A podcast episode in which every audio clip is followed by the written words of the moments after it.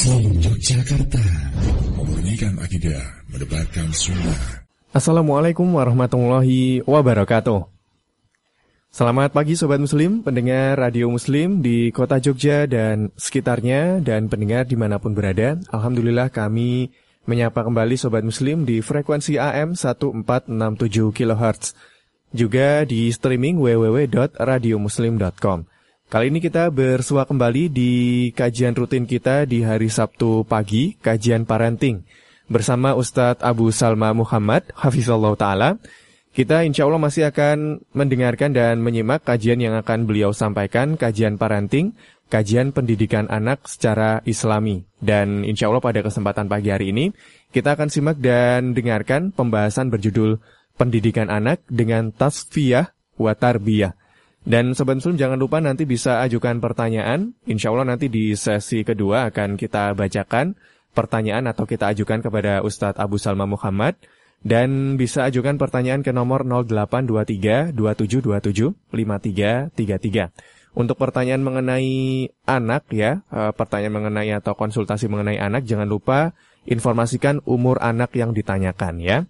Kita sapa terlebih dahulu Ustadz. Assalamualaikum Ustadz. Waalaikumsalam warahmatullahi wabarakatuh. Baik Ustaz, apa kabar Ustaz pada kesempatan pagi hari ini Ustaz? Alhamdulillah, Masya Allah, sehat ya. Terima kasih telah terhubung kembali bersama kita semua Ustaz. Baik Sobat Muslim dan pendengar, Alhamdulillah kita sudah terhubung dengan Ustaz uh, Abu Salma Muhammad, Hafizallah Ta'ala, untuk menyimak dan mendengarkan ilmu yang akan beliau sampaikan. Langsung saja kepada beliau, kami persilahkan Ustaz. Baik, Bismillahirrahmanirrahim. Alhamdulillah wassalatu wassalamu ala Rasulillah. Amma ba'du. Uh, sobat muslim, para pendengar radio muslim di mana pun antum berada, alhamdulillah di pagi hari ini ya, ini tanggal 27 Ramadan 1440 Hijriyah Allah Subhanahu wa taala masih mengizinkan kita masih memberikan kita kesehatan, memberikan kita kesempatan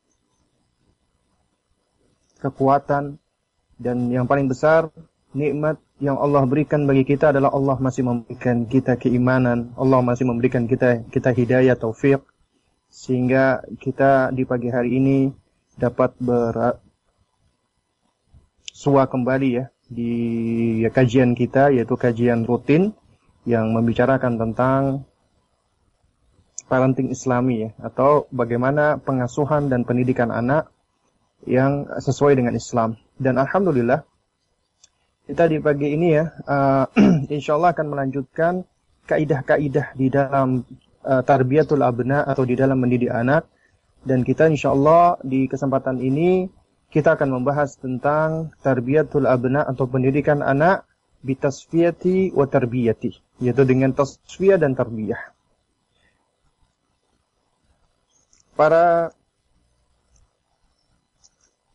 sobat muslim yang dimuliakan oleh Allah Subhanahu wa taala ya sebenarnya istilah at-tasfiyah wa tarbiyah ya ini adalah sebuah istilah atau terminologi ya yang sebenarnya mungkin untuk sebagian kita sudah apa namanya tidak asing ya. Dan istilah tasfiyah wa tarbiyah ini mungkin ya uh, mulai apa populer digunakan yaitu ketika Syekh Muhammad Nasiruddin Al-Albani rahimahullah taala beliau banyak menyebutkan tentang istilah tasfiyah wa tarbiyah di dalam masalah ya manhaj salaf ini. Dan memang bahwasanya di antara metode metodenya para salaf ya di dalam meraih kemuliaan, di dalam meraih kejayaan Islam ya itu di antaranya adalah dengan tasfiyah wa tarbiyah dan ini adalah metodenya para nabi dan rasul. Metodenya ya orang-orang salaf yang soleh terdahulu ya dengan berpegang dengan metode ini tasfiyah wa tarbiyah ya maka ya Islam insyaallah taala itu bisa kembali jaya dan ini merupakan salah satu sebab yang Allah Subhanahu wa taala uh, tentukan ya dan ini merupakan jalan untuk meraih kemenangan Islam itu dengan cara tasfiyah wa tarbiyah.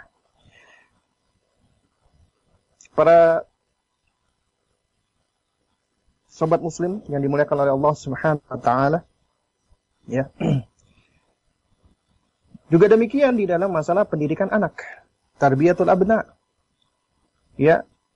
Kita nggak akan bisa lepas dari yang namanya tasfiyah wa tarbiyah. Karena tasfiyah wa tarbiyah itu merupakan ya uh, ini merupakan esensi daripada Islam. Bahkan merupakan esensi daripada tauhid itu sendiri. Ya. Jika kita perhatikan di dalam kalimat tauhid, ya, kalimat yang mana ketika kita mengucapkan syahadah persaksian la ilaha illallah, la ilaha tidak ada sesembahan yang hak ya illallah kecuali Allah. Di awal kalimat di di apa pertama la ilaha ini merupakan kalimat nafyun ya. Ini ini ini merupakan ya yakni frase nafi atau apa namanya peniadaan. Kita meniadakan semua ilah, semua al-aliha, semua sesembahan-sesembahan. Ya. Artinya semua sesembahan-sesembahan yang ada di muka bumi ini yang disembah oleh manusia ataupun di disembah oleh jin dan manusia, maka itu semua adalah sesembahan yang batil. Kita tolak semua sesembahan-sesembahan tersebut dan kita nyatakan semua sesembahan yang ada itu adalah sesembahan yang batin. Ini adalah termasuk bagian daripada ya konsep taswiyah. Kita membersihkan dulu semua ya yang jelek ataupun yang buruk ataupun yang salah. Ya. Jadi semua sesembahan yang ada itu kita tolak semuanya. Dan semua sesembahan yang ada itu adalah sesembahan yang batil. Baru kemudian kita tetapkan, kita isbat ya kecuali satu sesembahan yang benar. Ya. Semua sesembahan yang ada itu salah keliru kecuali satu sesembahan yang benar. Dan sembahan yang benar itu hanya satu. Baru kita isbat di sini. Baru kita ya menetapkan satu-satunya sesembahan yang hak itu adalah Allah Subhanahu wa taala. Adapun selain Allah, maka itu adalah sesembahan yang batil, yang keliru, yang salah, ya yang tidak layak untuk disembah. Nah, oleh karena itulah di dalam kalimat la ilaha illallah ini terkandung ya yakni kita menetapkan tauhid haknya Allah Subhanahu wa taala yaitu Allah adalah ya satu-satunya yang berhak untuk disembah dan kita menolak kesyirikan. Ya, artinya semua sesembahan-sesembahan selain Allah maka wajib kita tolak. Kita harus barok berlepas diri darinya. Nah, karena itulah agama kita tegak di atas an-nafyu wal isbat. Kita menetapkan Allah satu-satunya ilah kita dan kita menolak ya ya uh, sesembahan-sesembahan selain Allah Subhanahu wa taala. Semua sesembahan tersebut adalah sesembahan yang batil, yang nggak benar, yang salah. Karena itulah ketika kita melakukan pendidikan, mengajarkan tauhid, maka tentunya kita juga harus menjelaskan bahaya kesyirikan dalam rangka kita bisa menolak kesyirikan itu. Nah, dari sinilah ya konsep tasfiyah wa tarbiyah itu berangkat. Artinya ya apabila kita hendak melakukan pendidikan, maka pendidikan ini nggak akan bisa kita tegakkan, kita lakukan kecuali dengan cara harus diiringi dengan tasfiyah. Ya, diawali dan diiringi dengan tasfiyah. Apa itu tasfiyah? Ya. Nah, kalau kita perhatikan bahwasanya tasfiyah itu dia dari kata ya safa ya. Yaitu yang artinya apa? Artinya adalah ya menyaring, membersihkan, memurnikan. Ya. Jadi aktivitas atasfiyah ya itu maknanya adalah kita membersihkan, menfilter, menyaring ya dari yang sesuatu dari yang sebelumnya sesuatu itu ya mungkin ada kontaminan-kontaminannya, ada kotoran-kotorannya. Ya, maka itu kita bersihkan sehingga dia menjadi murni dan bersih. Ya. Sehingga dia menjadi murni dan bersih, ya. Sofa murni, bersih. Nah, jadi aktivitas tasfiyah itu sebenarnya kita berusaha untuk membersihkan menghilangkan, menjauhkan segala bentuk kotoran-kotoran, kontaminan-kontaminan, keburukan-keburukan. Kita bersihkan semuanya. Nah, agar kita bisa apa? Agar kita bisa ya mendidik ya, kita bisa menetapkan pendidikan yang benar, yang baik ya, yakni setelah kita melakukan pembersihan tadi. Para sobat muslim yang dimuliakan oleh Allah Subhanahu wa taala, di kesempatan-kesempatan yang lalu ya, di kesempatan yang lalu ya, uh, saya sudah sempat menyinggung ya. Sesungguhnya aktivitas pendidikan itu tidak berbeda dengan aktivitas kita bertani atau bercocok tanam ya. Ini adalah aktivitas yang sebenarnya serupa dan mirip ya. Dan seorang petani yang baik sebelum dia melakukan penanaman atau sebelum dia menanam ya, maka yang dia lakukan adalah dia harus mempersiapkan lahan, ladang lahan untuk penanaman bibit yang sudah dia pilih atau dia tentukan ya. Nah, tentunya ketika dia melakukan persiapan lahan, dia harus melakukan tasfiyah. Ya, dia harus melakukan pembersihan-pembersihan ya dari segala bentuk gulma, kemudian rumput-rumput liar, kemudian hama dan seterusnya. Artinya dia harus mempersiapkan tanah itu agar tanah itu bisa menjadi tanah yang cocok untuk bertumbuhnya ya bibit yang dia miliki. Artinya tanah itu harus dipersiapkan, dipupuk dan seterusnya. Termasuk harus dibersihkan. Dan sobat muslim yang dimuliakan oleh Allah Subhanahu wa taala, demikian pula kita ketika mendidik anak kita. Ketika kita mendidik anak kita, maka kita pun harus mentasfiyah, membersihkan semua bentuk keburukan-keburukan yang ada. Ya, jadi kejelekan-kejelekan, keburukan-keburukan itu harus kita bersihkan, harus kita jauhkan agar kita bisa membina, mendidik anak-anak kita dengan lebih baik. Nah, dan di antara ya aspek-aspek ya yang harus dilakukan di dalam melakukan pembersihan atau pemurnian atau tasfiyah ya ini sebagaimana yang disebutkan oleh Syekh Al-Albani rahimahullahu taala ya. Dan ini juga apa, apa nih apa sejalan ya dengan konsep kita yaitu konsep di dalam mendidik anak-anak ya di dalam pendidikan Islam ya. Yaitu apa? Yaitu tasfiyah di dalam masalah akidah. Akidah Islamiyah.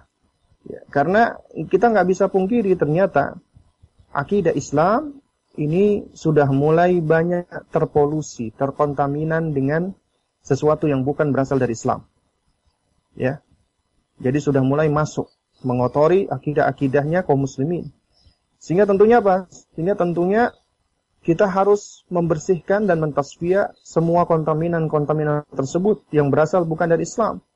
Seperti contohnya ya tentang filsafat-filsafat yang masuk ke dalam ya ke dalam konsep akidah kaum muslimin, kemudian juga pemikiran-pemikiran ya logika-logika yang berangkat dari uh, konsepnya orang-orang kafir.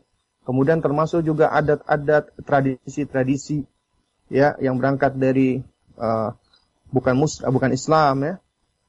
Maka ini semua harus dibersihkan.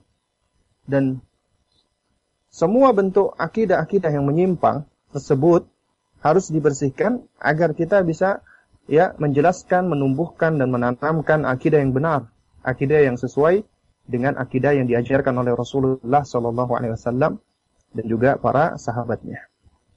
Ya. Dan ini yang paling penting yaitu kita melakukan tasfiyah di dalam masalah akidah. Nah, baru kemudian setelah masalah keimanan, masalah akidah, baru kita beranjak ke masalah ya di antaranya masalah ibadah dan uh, apa, syariat ya ya termasuk di dalam masalah fikih. Artinya kita harus mengajarkan kepada anak-anak kita ya konsep ibadah, konsep mendidik anak ya tentang masalah penerapan syariah, ibadah, fikih-fikih Islam itu harus benar ya. Dan itu artinya harus dijauhkan dari segala bentuk ya ibadah-ibadah yang tidak ada tuntunannya dari Rasulullah. Seperti kita mengajarkan adab, doa, kemudian juga sholat dan ibadah-ibadah lainnya, maka itu semua haruslah berangkat dari Al-Quran dan Sunnah yang sahih yang memang valid, otentik berasal dari Rasulullah. Ya, dan kita nggak boleh mengajarkan kepada anak kita mulai dari semenjak dini yaitu uh, perbuatan-perbuatan atau amalan-amalan yang tidak ada tuntunannya dari Rasulullah SAW. Ya. Contohnya misalnya yang sekarang ini ya, sobat muslim yang dimuliakan oleh Allah, ya, uh, di beberapa akun Instagram ya, yang tajuk parenting Islam ya itu ya tidak sedikit ya mereka membuat konten atau memposting konten ya. Mungkin tujuannya bagus yaitu dalam rangka untuk mendidik anak-anak. Tapi yang namanya tujuan bagus apabila tidak diikuti dengan cara yang benar maka tujuan yang bagus itu tidak akan bisa berubah menjadi benar karena apa karena ya Tujuan yang baik itu tidak bisa membenarkan segala cara. Dan itu ya di sejumlah akun-akun Instagram yang yang yang ya, mengklaim ya ber, bermuatan parenting Islam itu hampir semua ya atau mungkin banyak ya banyak di antara akun-akun tersebut ya itu mengajarkan agar anak ketika berpuasa diajarkan untuk melafatkan niat puasa. Nawaitu sauma godin dan seterusnya. Termasuk juga ketika akan zakat fitri. Ya, akan melakukan zakat, ya. Jadi kalau anak laki bagaimana bacaannya, niatnya, anak perempuan bagaimana dan seterusnya, ya. Padahal ini tidak ada tuntunannya dari Rasulullah sallallahu alaihi wasallam. Ya. Dan apabila anak itu sudah dibiasakan dengan perkara-perkara yang tidak pernah dituntunkan oleh Rasulullah SAW, maka ini bisa merusak fitrahnya anak. Ya, ini akan bisa merusak fitrahnya anak. Karena apa? Karena ya seseorang apabila dia ya, lebih banyak melakukan perkara-perkara yang bid'ah di dalam agama, maka sebanyak itu pula lah dia akan jauh dari sunnah-sunnahnya Rasulullah SAW. Semakin banyak bid'ah yang dilakukan, maka semakin maka sebanyak itu pula sunnah yang dia tinggalkan. Ya. Dan ini adalah suatu masalah yang sangat berbahaya. Karena kita mendidik anak kita adalah dalam rangka untuk menjalankan ketaatan kepada Allah dan Rasulnya. Dan ketaatan ini, ya, itu kita ajarkan, kita didik mereka Tentunya di atas mahabbah, di atas cinta, agar mereka mencintai Allah dan mencintai Rasulullah. Dan konsekuensi daripada kecintaan adalah mereka harus mentaati Allah dan mentaati Rasulullah SAW. Mereka harus tunduk dan patuh dengan Allah dan Rasul. Ya. Nah, juga di antara ya yang harus ditaswiyah adalah taswiyah tentang masalah akhlak, moralitas, perangai. Ini penting sekali. Karena ya apabila anak-anak itu tidak ditasfiyah dari adab-adab ataupun dari perangai-perangai dari akhlak-akhlak atau sifat-sifat yang jelek, maka mereka pun akan terbiasa dengan sifat-sifat atau karakter yang seperti itu, maka tentunya akan mempengaruhi akhlak mereka sehingga mereka akan menjadi generasi yang tidak baik akhlaknya, perangainya rusak. Ya. Nah, oleh karena itulah tasfiyah gak harus dilakukan dalam rangka untuk membersihkan segala bentuk akhlak-akhlak yang buruk, yang jelek. Dan juga kita mentasfiyah dari ya amal-amal kemaksiatan, dosa. Dan kita harus sudah mengajarkan kepada anak-anak kita.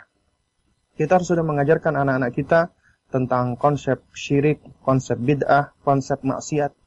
Agar apa? Agar mereka terhindar darinya. Kita mengajarkan kepada mereka suatu keburukan agar mereka menjauhi keburukan tersebut agar mereka waspada dengan keburukan tersebut. Ya. Dan alangkah benarnya ya ucapan yang disandarkan kepada sahabat Umar Al-Faruq radhiyallahu taala anhu ya yang mengatakan ya man la ya'riful jahiliyah yaqu fiha Siapa yang tidak mengetahui perkara-perkara jahiliyah, maka dia bisa jatuh kepada perkara tersebut. Karena itulah kita harus sudah menjelaskan tentang perkara-perkara keburukan-keburukan kepada anak. Ya. Ya, pastinya kita menjelaskannya harus dengan hikmah, ya. Dengan dengan ilmiah. dan juga harus sesuai dengan uh, logika berpikir anak dan harus juga sesuai dengan usia mereka ya agar mereka waspada darinya agar mereka ya menjauhi perbuatan-perbuatan tersebut. Nah, setelah kemudian kita melakukan tasfiyah, maka kemudian kita melakukan tarbiyah, ya. Nah, jadi apa? Jadi uh, seperti orang yang sedang menanam, setelah dia membersihkan lahannya, tanahnya dari segala bentuk penyakit hama gulma, maka dia harus menanam tanaman tersebut dan dipelihara, dipupuk dengan sebaik-baiknya. Harus disiram, ya kemudian dijaga kesuburan tanahnya, di, ya harus dipelihara benar-benar, ya. Nah, dan kita bisa perhatikan ya, dan ini juga sudah kita bahas ya, bahwasanya di antara kata tarbiyah itu dia berasal dari kata apa? Dari kata terobbah ya. Dan ini maknanya adalah kita menyusun dan membentuk sesuatu ya yakni secara bertahap ya sehingga menjadi utuh atau sempurna. Ya. Nah, jadi dari sini apa? Jadi dari dari sini maka yang namanya proses tarbiyah itu kita lakukan secara bertahap, nggak bisa instan. Ya, kita harus melakukannya secara apa namanya? tadarruj ya. Harus step by step. Karena sesuatu nggak bisa kita raih dengan cara instan. Begitu saja langsung tiba-tiba ujuk-ujuk sudah sudah sudah bisa kita petik. Enggak. Seperti seorang petani ketika menanam, maka di situ akan ada fase-fasenya. Fase masih berupa biji, kemudian di kecambah. Ketika berkecambah nanti ya tanaman ini akan sudah mulai tumbuh tumbuh ranting mudanya, dari ranting mudanya nanti akan mulai tumbuh dan seterusnya. Ya. Dan ini harus dipahami oleh seorang petani. Dan setiap fase itu memiliki karakter yang berbeda-beda dan tentunya penanganannya juga berbeda-beda. Maka demikian pula dengan anak. Ya. Kita sikapi dan ya eh, mendidik anak di usia mereka masih tufulia usia misalnya mereka masih menyusu ya tufulia sugro 0 sampai 2 tahun tentu berbeda dengan kita mendidik anak usia apa namanya tufulia kubro ya kanak-kanak besar ya usia 2 sampai 7 tahun. Dan juga kita mendidik mereka dengan usia mumayyiz 7 sampai 10 tahun tentunya tentunya juga berbeda. Nah, apalagi ketika kita mendidik anak usia murahik yaitu 10 tahun ke atas sampai dia balik. Ya. Nah, oleh karena itulah yang namanya tarbiyah itu adalah aktivitas ya sebenarnya kita sedang mengurus, membina, mengatur, menjaga, memelihara, mengawasi dan seterusnya. Ya, dan yang paling utama yang harus kita lakukan adalah apa? Adalah tarbiyah ini harus berangkat paling utama fokusnya adalah dari Al-Qur'an dan Sunnah. Dan itu haruslah yang paling pertama kali di di apa di uh, di didik ya anak-anak kita adalah akidah dan tauhidnya, masalah keimanannya dulu. Ya. Ini adalah yang paling penting. Ya, dan ini metodenya para nabi dan rasul. Bahkan termasuk Luqman, Luqmanul Hakim ketika beliau menasehatkan anaknya, yang beliau lakukan pertama kali adalah beliau melakukan tasfiyah. Ya bunayya la tusyrik billah. Inna syirka dzulmun adzim. Wahai putraku, anakku, janganlah kamu menyekutukan Allah. Ini yang pertama kali beliau lakukan, tasfiyah daripada kesyirikan. Karena sesungguhnya kesyirikan itu termasuk kezaliman yang besar. Ya. Nah, jadi awali dengan akidah dulu. Masalah keimanan terlebih dahulu. Ya. Baru kemudian ke masalah ibadah, kemudian ke masalah akhlak dan seterusnya. Dan semua itu harus berangkat di atas kitabullah dan sunnah Rasulullah sallallahu alaihi wasallam. Dan kita juga harus mulai mendidik anak agar meng mengikatkan anak dengan dalil dan hujah. Jadi ketika kita mendidik anak bukan cuma sekedar kita apa namanya kita cuma memerintah saja, menyuruh saja, enggak. Karena konsep pendidikan yang paling benar adalah kita berusaha untuk menumbuhkan ya inisiatif sang anak, yang mana inisiatif ini berangkat lantaran apa? Lantaran rasa cinta anak kepada Allah, lantaran rasa cinta anak kepada Rasulullah. Sehingga yang paling penting itu adalah kita menyentuh hati anak agar mereka itu lantaran cintanya kepada Allah dan Rasulullah sehingga mereka itu senang untuk beribadah kepada Allah. Ya, mereka berinisiatif untuk melakukan ibadah muncul dari inside out ya, dari dalam dirinya keluar. Bukan dari out, ya, bukan bukan dari outside in, dari luar dimasukkan ke dalam. Cuman disuruh-suruh, diperintah saja. Jadi mereka melakukan sesuatu cuman karena disuruh, diperintah atau dipaksa. Ini tentunya hasilnya kurang baik dengan anak-anak yang ditumbuhkan dari dalam dirinya, ya, kecintaan kepada Allah, Rasulullah, cinta kepada Quran, cinta kepada Islam, cinta kepada sholat, cinta kepada ibadah dan seterusnya. Akhirnya dengan munculnya kecintaan dari hatinya ini, ini akan terrefleksikan keluar bahwasanya dia melakukan ibadah itu adalah berangkat dari inisiatif dirinya.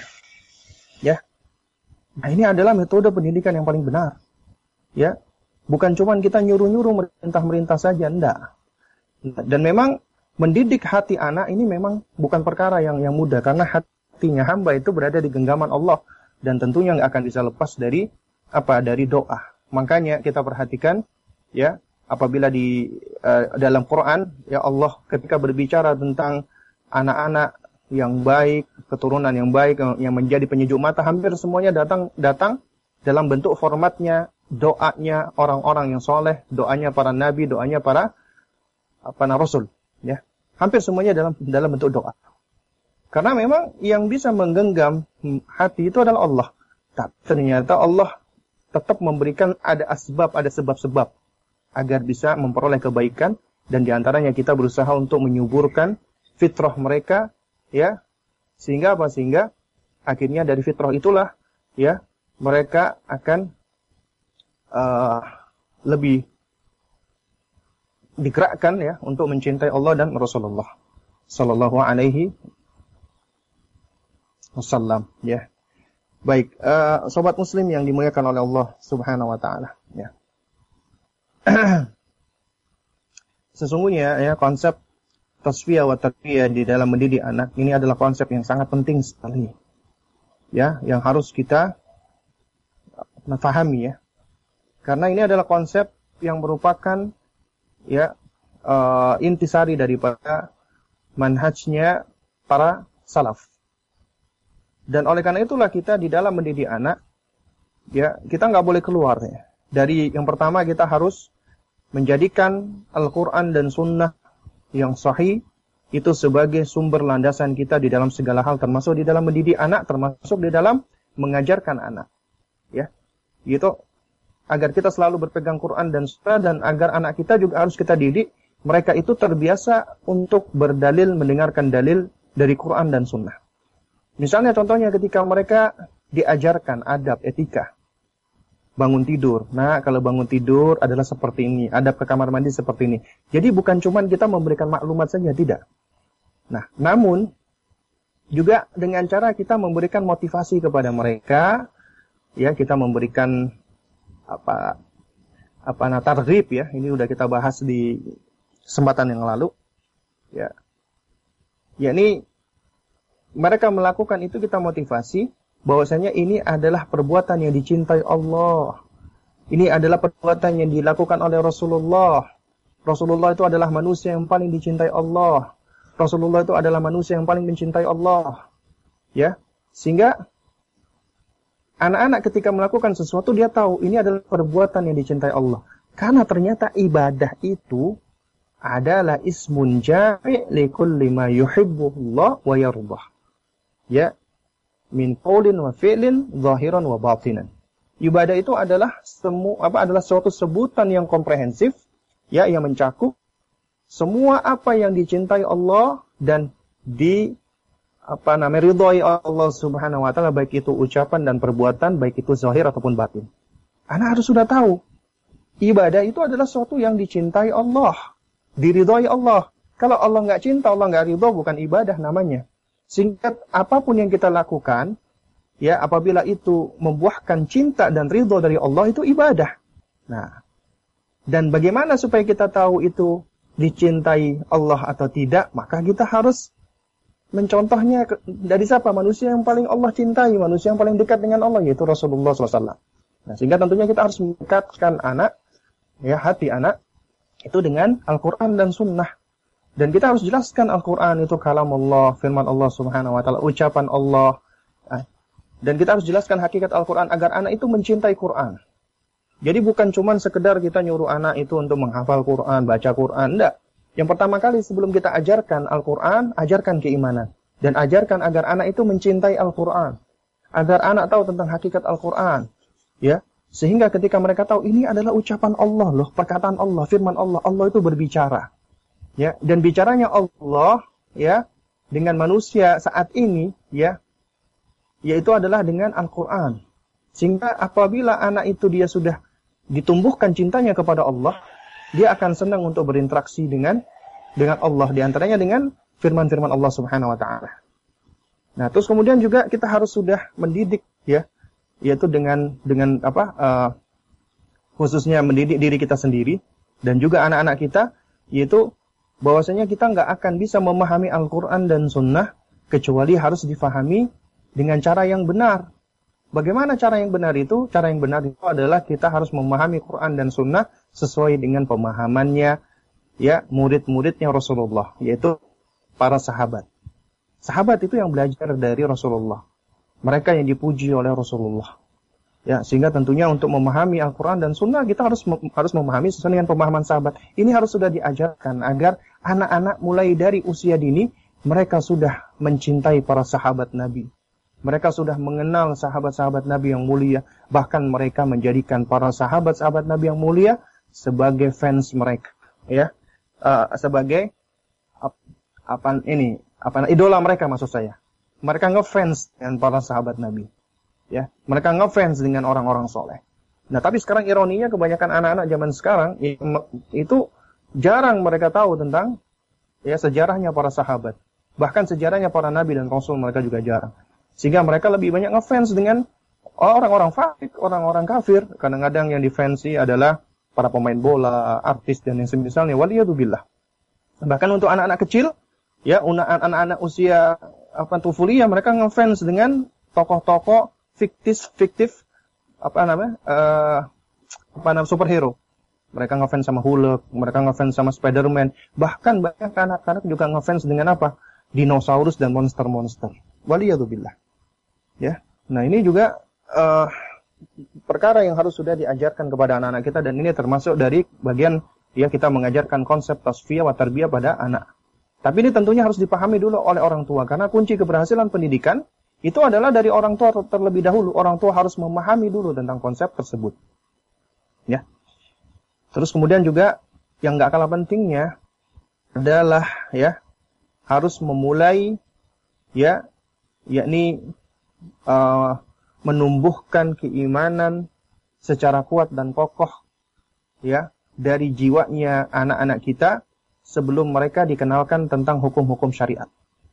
Ya, sebelum mereka itu dikenalkan tentang syariat ibadah seperti sholat, kemudian puasa dan lain sebagainya, maka yang pertama kali ditumbuhkan itu adalah keimanan mereka terlebih dahulu. Dan sebenarnya ini bukan perkara yang sulit-sulit amat. Karena apa? Karena setiap anak itu ketika dilahirkan mereka sudah Allah berikan karuniakan fitrah. Ma min mauludin illa yuladu 'alal fitrah. Tidaklah ada bayi yang dilahirkan kecuali sudah dikaruniakan oleh Allah fitrah. Dan fitrah ini kata para ulama adalah Islam, tauhid, iman dan juga segala potensi-potensi kebaikan. Itu fitrah. Artinya fitrah ini adalah sesuatu yang sudah Allah pasangkan kepada manusia dan itu adalah sesuatu yang baik. Dan kita hanya cukup menjaga fitrahnya anak agar tidak rusak, agar tidak ter apa, apa tutupi, agar tidak uh, apa ya, agar tidak ber apa uh, berbelok dan seterusnya. Ya, agar fitrah itu tetap terjaga. Ini tugas kita. Jadi anak-anak itu sudah ada fitrahnya Nah, sering kali fitrah ini menjadi tertutupi atau menjadi bengkok itu lantaran karena pengaruh luar. Karena sesuatu yang dia saksikan, yang dia dengar, akhirnya itu yang bisa merusak fitrah. Baik itu dari orang tua dan peran orang tua paling besar. Termasuk syaitan. Ya. Karena di dalam hadis Qudsi, Rasulullah SAW bersabda, Allah berfirman, ya, khalaqtu ibadi hunafa. Aku menciptakan hamba-hambaku itu hanif, semuanya lurus. Artinya di atas fitrah lurus hanif semuanya. Ya.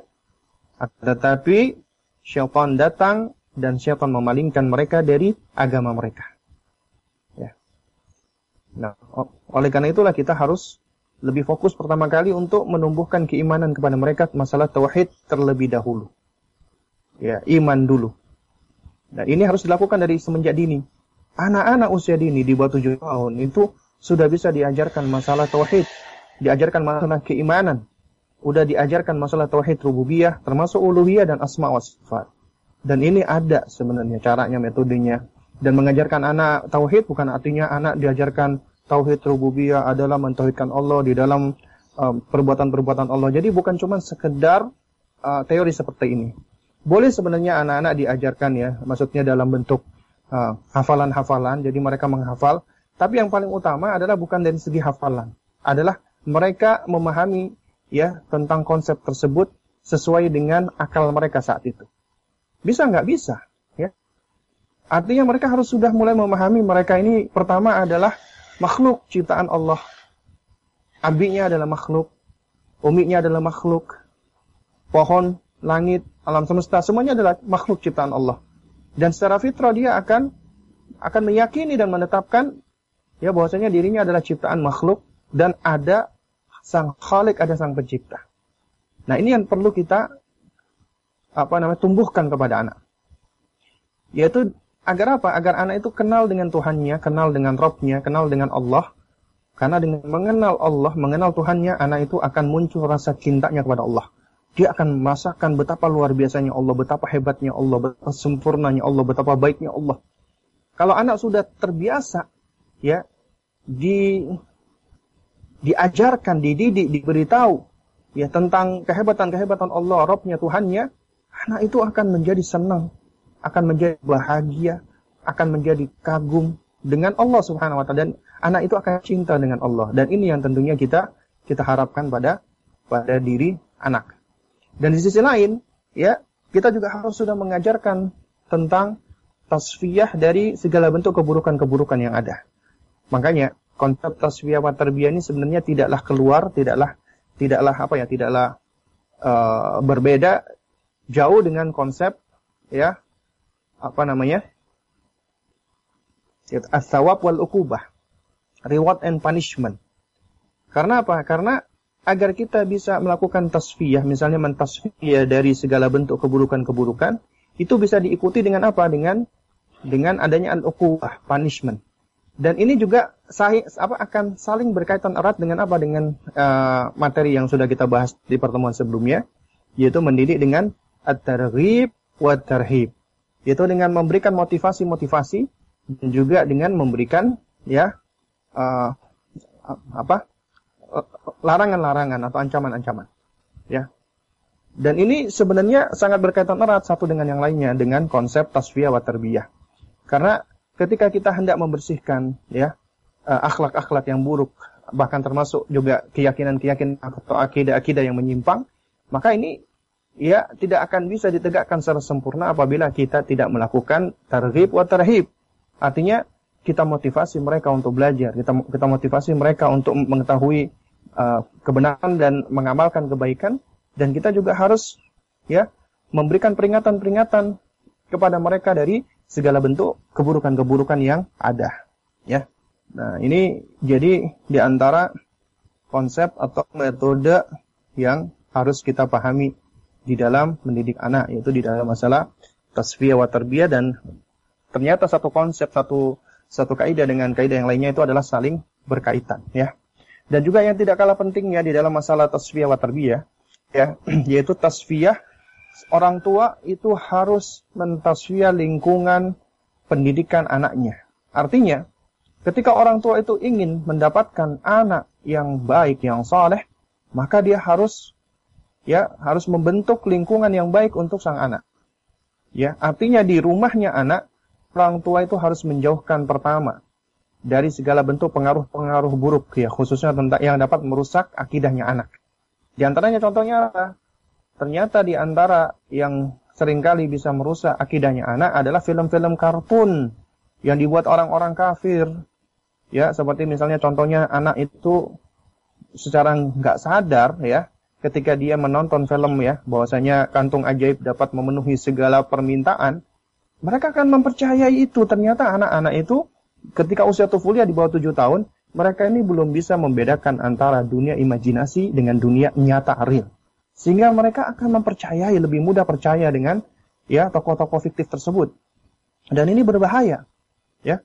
Karena apabila kita punya anak, kita ceritakan kepada mereka cerita dongeng-dongeng ya yang bohongan, itu mereka percaya. Ya, mereka lebih mudah untuk mempercayai karena ya karena apa? Karena memang ini usia mereka usia yang mas, sangat kuat imajinasinya. Nah, sehingga ini sangat berbahaya sekali karena itulah ini fase yang paling baik kita mengajarkan keimanan yang benar.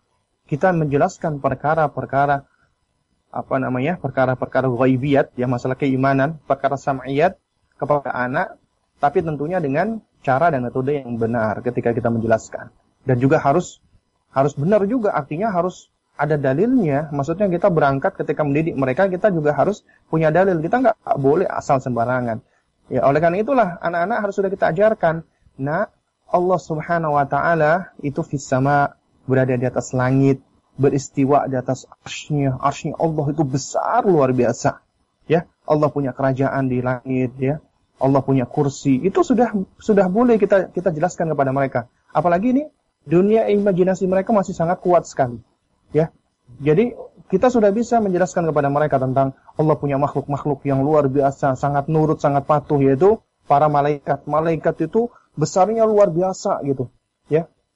Dan memang ini anak-anak yang mungkin mereka belum bisa memahami sesuatu yang bersifat abstrak. Jadi memang ya itu di antara metode yang harus dipakai oleh orang tua adalah dengan cara metode tamsil dalam rangka untuk apa? Untuk agar anak itu lebih bisa memahami sesuatu yang abstrak itu kita buat menjadi lebih konkret ya. Dan ini metodenya Rasulullah ini dan bahkan ini metodenya Allah. Allah lebih banyak ya Allah banyak ketika berfirman di dalam Al-Qur'an itu memberikan al amsal ya, yaitu perumpamaan-perumpamaan. Perumpamaan itu adalah ya ya kita itu membawa suatu ya suatu maklumat atau berita ya itu dalam rangka agar sesuatu yang abstrak ya itu bisa menjadi lebih konkret. Jadi sesuatu yang memang tidak bisa diindra ya itu itu di di apa namanya di tamsil dibuatkan perumpamaan ya itu dengan sesuatu yang lain ya namun itu adalah sesuatu yang bisa diindra. Seperti misalnya contohnya Allah di Quran berbicara tentang kalimat thayyibah, kalimat yang baik itu Allah ibaratkan seperti pohon ya, pohon yang kuat, yang akarnya menancap, yang uh, batangnya menjulang tinggi dan seterusnya, ya. Dan juga banyak juga Nabi juga sering kali juga banyak mempergunakan ya uh, metode-metode seperti ini. Ya, metode-metode tamsil yang seperti ini. Ya. Dan ini juga di antara metode kita mengajarkan anak-anak kita sama, metode Lukman juga sama. Ya. Lukman itu ketika mengajarkan masalah adab kepada anaknya, misalnya adab berbicara itu agar tidak meninggikan suara, itu Lukman memberikan tamsil apa? Ya, bahwasanya ya seburuk-buruk suara itu adalah apa? Adalah suaranya apa namanya keledai, ya, khimar, ya. Jadi kan suara keledai itu adalah suara yang, yang jelek. Nah, ketika Luqman mengajarkan agar anaknya ini ya itu belajar tentang masalah adab atau etika ngomong, jangan ngomong teriak-teriak, jangan ngomong dengan uh, dengan meninggikan suara. Karena apa? Karena ya, itu tadi. Karena uh, ternyata suara yang jelek ya itu adalah suaranya keledai. Dan ini masih banyak sih ya. Dan ini nanti insya Allah akan kita bahas ya di uh, kesempatan lain ya. Ya. Nah jadi intinya uh, ini yang harus dilakukan oleh orang tua, mentasfiyah. Mentasfiyah lingkungan uh, anak. Termasuk juga mentasfiyah dari permainan-permainan yang haram. Misalnya permainan-permainan yang mengandung musik ya.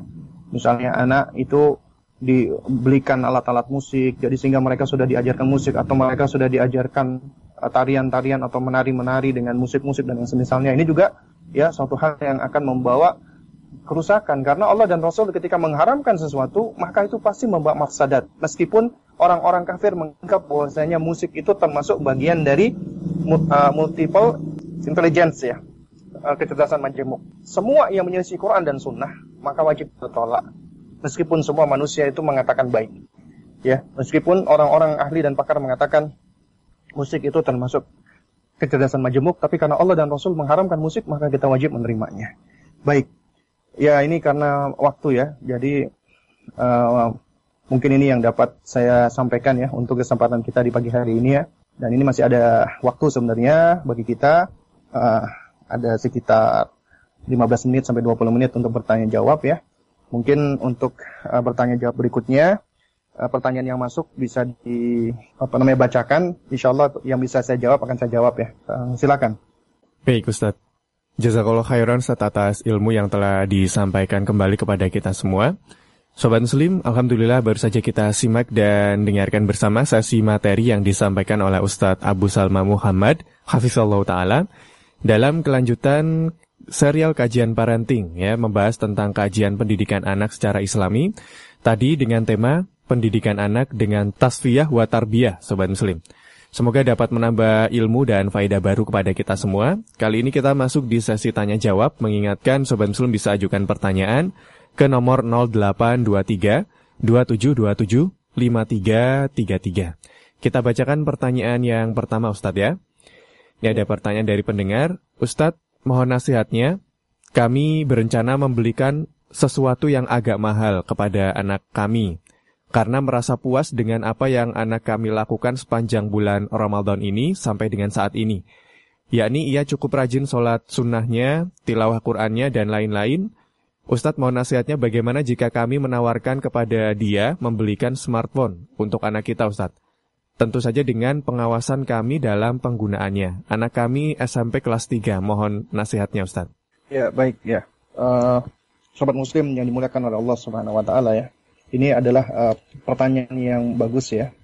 Yakni uh, bagaimana ya uh, orang tua yang memberikan hadiah kepada anaknya dengan hadiah yang agak mahal ya Sebab orang tua merasa puas ya, mungkin bangga, senang dengan apa yang dilakukan oleh sang anak ya, mungkin uh, sepanjang bulan apa namanya Ramadan ini itu anaknya bukan cuma berpuasa tapi cukup rajin sholat sunnah, tilawah Quran dan lain-lain.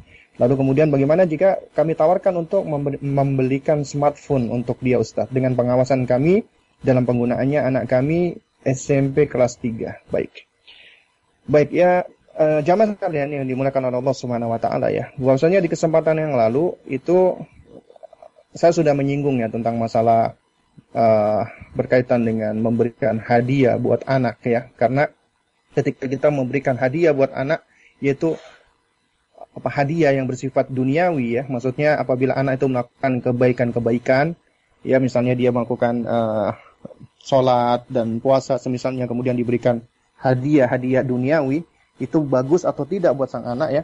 Dan di kesempatan yang lalu ini juga sudah saya bahas ya. Dan ini juga harus di di apa di uh, dibedakan ya antara anak-anak usia tufuliyah mumayyiz ya, mumayyiz 7 sampai 10 dengan usia uh, murahik ya. Dan di sini ini anak usia kelas SMP kelas 3 ya. Ini berarti sudah sudah murahik ya. Jadi dia sudah menjelang balik atau bahkan jangan-jangan sudah balik ya. Anak-anak yang sudah balik sebenarnya dia itu sudah menjadi seorang mukallaf ya dia sudah membawa beban, ya, maksudnya dia sudah menerima beban ya dari Allah Subhanahu wa taala dan dia sudah berdosa ketika dia melakukan kemaksiatan. Ya dan ini adalah fase yang paling penting agar anak itu ditumbuhkan khaufnya kepada Allah, rasa takut kepada Allah agar anak itu ketika dia akan melakukan perbuatan-perbuatan buruk atau kemaksiatan, dia merasa takut dengan Allah Azza wa Jalla. Ya.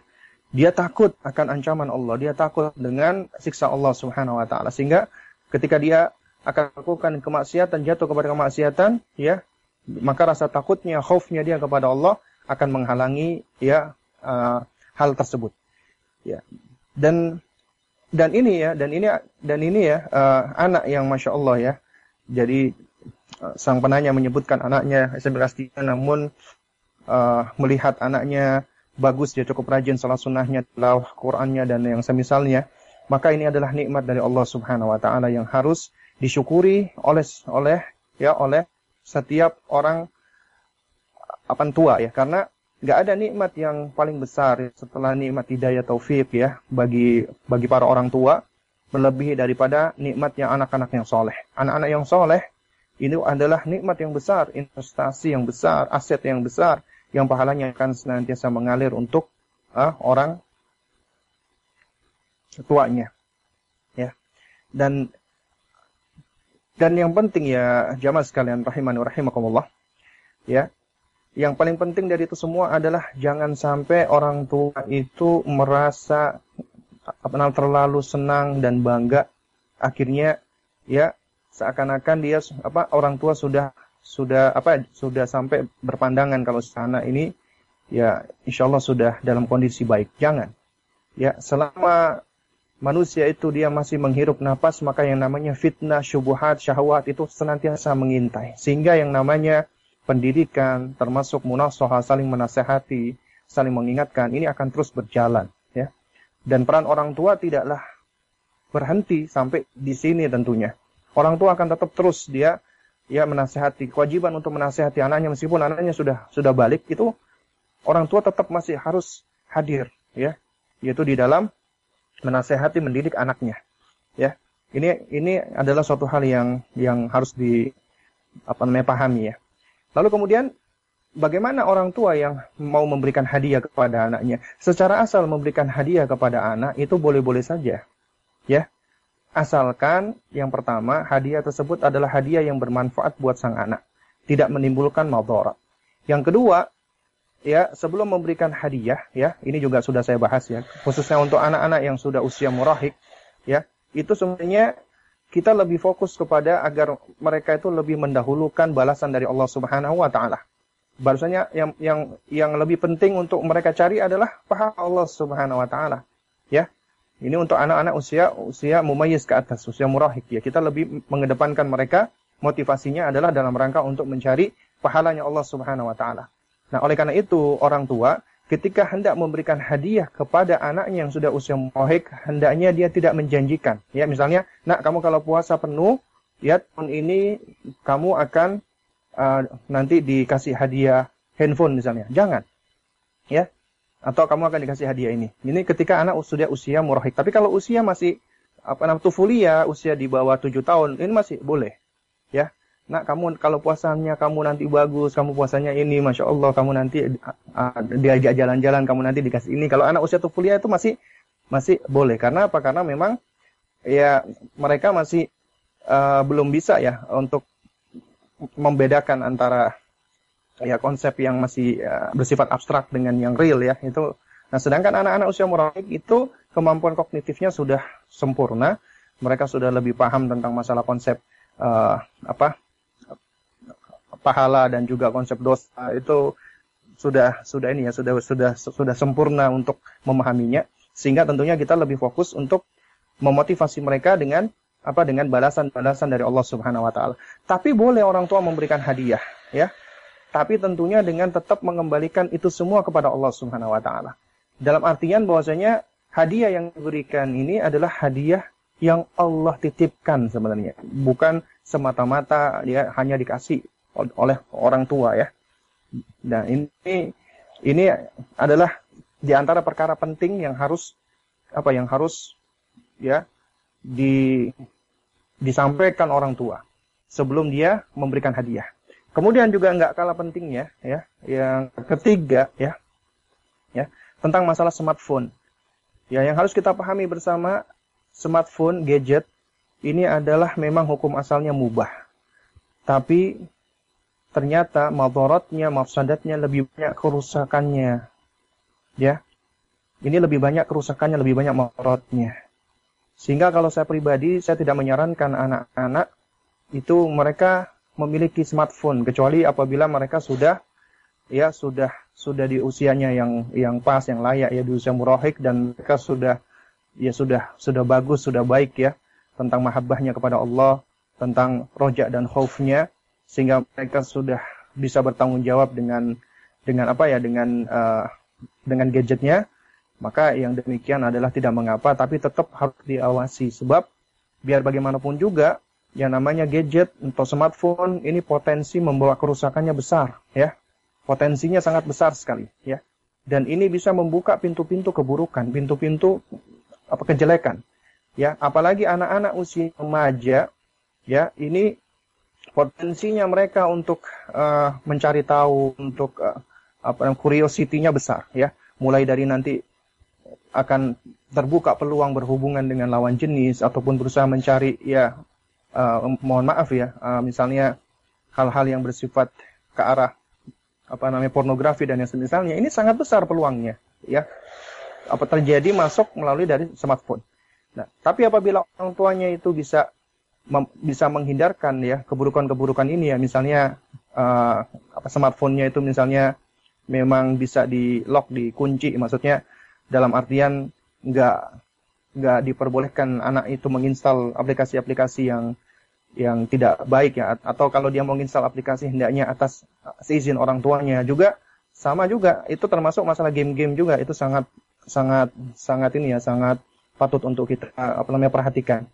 Ya artinya intinya ya intinya apabila orang tua dia meyakini sang anak ini dia bisa bertanggung jawab dengan smartphone-nya dan orang tuanya bisa mengawasinya ya maka silakan dia memberikan hadiah tersebut. Tapi ingat semua dan segala sesuatunya itu akan dihisap oleh Allah Subhanahu wa taala ya apa yang diberikan oleh orang tua kepada anaknya akan dihisap oleh Allah dan apa yang yang digunakan ya maksudnya dari smartphone yang digunakan oleh anaknya tersebut itu juga nantinya akan dihisap oleh Allah Subhanahu wa taala ya sehingga ini harus diperhatikan ya dan jangan sampai ya hadiah yang kita berikan itu malah akan membawa kepada kerusakan ataupun membawa kepada maksadat.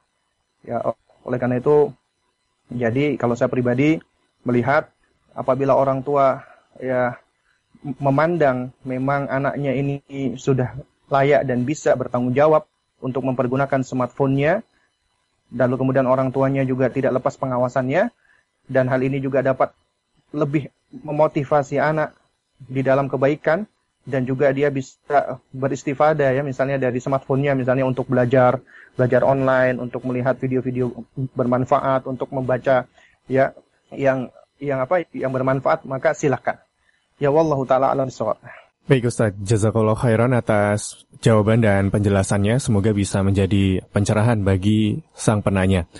Baik Ustadz, kita bacakan pertanyaan yang selanjutnya. Assalamualaikum Ustadz. Ya, Waalaikumsalam warahmatullahi wabarakatuh. Ustadz, kapan dan uh, kapan kita mulai mendidik anak tentang cara bergaul ke lawan jenis Ustadz, kepada teman, tetangga, atau orang asing? Mohon nasihat dan penjelasannya Ustadz. Ya, jadi sebenarnya konsep kita mendidik anak tentang cara bergaul terhadap lawan jenis ini artinya kita sedang mengajarkan kepada anak tentang masalah gender sebenarnya, tentang masalah jenis kelamin. Dan pendidikan uh, tentang masalah gender ini itu dimulai dari anak semenjak masih usia dini. Dari semenjak usia tufuliyah itu mereka sudah sebenarnya dididik, diajarkan tentang masalah hal ini, tentang masalah perbedaan gender. Karena karena itu anak-anak di usia tufuliyah itu harus sudah bisa membedakan antara umi dan abinya, antara tugas peran umi dan dan apa ibu dan bapaknya, ya. Jadi juga anak juga dia bisa lihat kalau sang ibu itu yang apa pakaiannya adalah pakaian ketika keluar rumah pakai hijab ya kan? Kemudian sang bapak itu adalah pakaiannya seperti ini. Lalu kemudian yang biasanya bersolek dan berdandan di dalam rumah ya itu adalah wanita apa sang ibu misalnya. Sedangkan sang bapak tidak tampak berdandan ya. Dan dan yang namanya wanita ya termasuk anak-anak wanita itu memang secara fitrahnya ya secara tabiatnya mereka senang dengan memperindah diri, mempercantik diri. Nah, oleh karena itulah makanya anak-anak anak-anak wanita dari semenjak kecil itu mereka senang main main apa namanya main kosmetik kosmetikan dan seterusnya dalam rangka untuk mempercantik dirinya ya dan sebenarnya ya uh, konsep tentang masalah uh, wanita itu dia menggunakan kosmetik ya dalam rangka untuk mempercantik diri, ini hukum asalnya adalah tidak mengapa. Asalkan anak itu dia tahu ya dan dia mencontoh dari ibunya bahwasanya ya ibunya ketika mempergunakan kosmetik itu adalah hanya di dalam rumah saja, yaitu di depan ayahnya, ya. Tapi ketika di luar rumah anaknya melihat ternyata ibunya tidak pernah pakai kosmetik, malah menutup wajahnya, ya. Nah, ini Ini menunjukkan ya bahwasanya Islam ini adalah agama yang adil, bukan agama yang mengekang ya. Jadi kadang-kadang ada orang-orang tua ketika ngelihat anaknya masih kecil ini ya anaknya itu misalnya uh, pengen dibelikan alat-alat kosmetik supaya bisa ber, bersolek itu langsung dilarang. Ya, oh nggak boleh, ini nggak boleh gitu kan. Padahal sebenarnya ya ini yang pertama anak-anak ketika melakukan istilahnya ya dia melakukan uh, perbuatan yang untuk orang dewasa itu dosa, tapi anak-anak itu tidak. Misalnya contohnya anak-anak memakai pakaian yang tidak menutup auratnya secara utuh.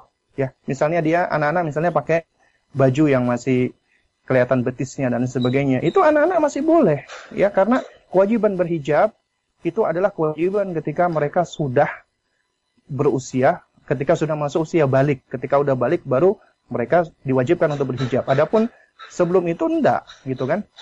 Nah, juga kita bisa perhatikan juga di dalam sabda Nabi SAW ketika Nabi memerintahkan untuk sholat itu di usia tujuh tahun. Kemudian Nabi memerintahkan untuk menghukum anak, ya itu ketika usia sepuluh tahun. Kemudian Nabi memerintahkan juga untuk memisahkan tempat tidurnya di usia sepuluh tahun. Nah dari sini ya para ikhwas sekalian, para ulama menjelaskan ya bahwasanya anak-anak di bawah usia 10 tahun sebenarnya belum waktunya untuk dipisah Gak apa-apa mereka itu sekolah bercampur antara laki-laki dan wanita agar mereka bisa saling mempelajari satu dengan yang lainnya, mengerti, mengetahui. Karena dari interaksi mereka tahu ini temannya yang perempuan, ya. Temannya yang perempuan itu punya sifat seperti ini. Ini adalah uh, kawannya laki-laki, ya. Jadi sampai usia 10 tahun boleh mereka itu berinteraksi, ya. Sebab mereka masih me memang masih usia usia usia anak-anak, ya Nah, tapi ketika sudah usia murahik baru sudah mulai dipisah. Nah, kalau apa kalau misalnya dalam urusan tidur aja mereka juga harus sudah dipisahkan, maka juga demikian dalam urusan interaksinya ya dengan lawan jenis itu juga mereka sudah mulai dibatasi. Ya. Nah, terlebih lagi ketika sudah usia balik, maka sudah nggak boleh lagi mereka ber, ber, berinteraksi bebas dengan lawan jenis. Itu harus sudah sangat dibatasi sekali. Ya. Nah, tapi kalau mereka dari kecil itu sudah dibatasi, ya hubungannya dengan laki-laki dan dan wanita, ini malah nggak baik. Ini malah tidak bagus. Bahkan sering kali munculnya disorientasi seksual itu adalah lantaran mulai dari semenjak dini anak-anak itu sudah mulai di di apa ya dipisahkan laki-laki sendiri perempuan sendiri ya. Jangan. Jadi anak-anak itu ketika masih usia kanak-kanak, usia nah, usia sampai 7 tahun bahkan sampai 10 tahun, tidak mengapa mereka itu bermain sama Eh, kawan-kawan uh, yang berbeda gendernya. Ya, ini adalah suatu hal yang boleh. Ya, misalnya baik di sekolahan mereka masih bercampur, tapi ketika udah usia yang murohik baru di baru mulai dipisahkan. Nah, ini kaitannya dengan apa? Dengan bergaul ya, dengan cara bergaul dengan lawan jenisnya. Baik itu teman, apa tetangga atau orang asing ya. Kemudian juga yang nggak kalah penting adalah ya, ini juga di antara materi yang kita sampaikan juga ya untuk anak-anak apa TK ya itu ya uh, ada bagian-bagian anggota tubuh mereka yang tidak boleh diperlihatkan dan dipegang oleh orang lain. Ini juga harus sudah kita ajarkan, ya. Baik itu oleh oleh orang dewasa atau oleh apa oleh apa kawannya, ya. Jadi kita harus sudah mengajarkan. Nah, ada bagian-bagian tubuh kita, ya, itu yang nggak boleh dilihat sama orang lain dan tidak boleh dipegang oleh orang lain. Ya, yaitu uh, bagian kemaluan khususnya. Ya. Jadi anak-anak sudah diajarkan ya bahwasanya mereka harus sudah mulai belajar untuk menutupi kemaluan merasa malu dengannya apabila diperlihatkan dan nggak boleh ada yang megang. Dan juga harus disampaikan kalau misalnya kamu di sekolah atau di mana pun ada yang pernah memegang harus menyampaikan ke, kepada apa ini apa, apa namanya abi dan umi ya. Karena ini adalah perkara yang sangat penting sekali ya. Sebab yang namanya kejahatan untuk apa kepada anak-anak kita kejahatan seksual itu tidak pandang bulu nggak pandang sekolahan. Meskipun itu sekolah berbasis Islam sangat besar peluangnya. Maksud saya masih ada peluangnya uh, apa terjadinya kejahatan seperti itu jadi harus sudah diajarkan tentang hal ini khususnya kepada anak-anak kita ya jadi intinya Jadi kita mulai mendidik mereka tentang masalah gender mulai dari semenjak usia dini yaitu mereka harus sudah bisa memisahkan peran ibu dan peran bapaknya dan mereka diperbolehkan berinteraksi dengan lawan jenisnya setidaknya sampai usia mumayyiz ya. Di usia mumayyiz 10 tahun ke atas mereka sudah mulai dibatasi terlebih lagi ketika sudah usia balik maka itu sudah lebih dibatasi lagi. Ya.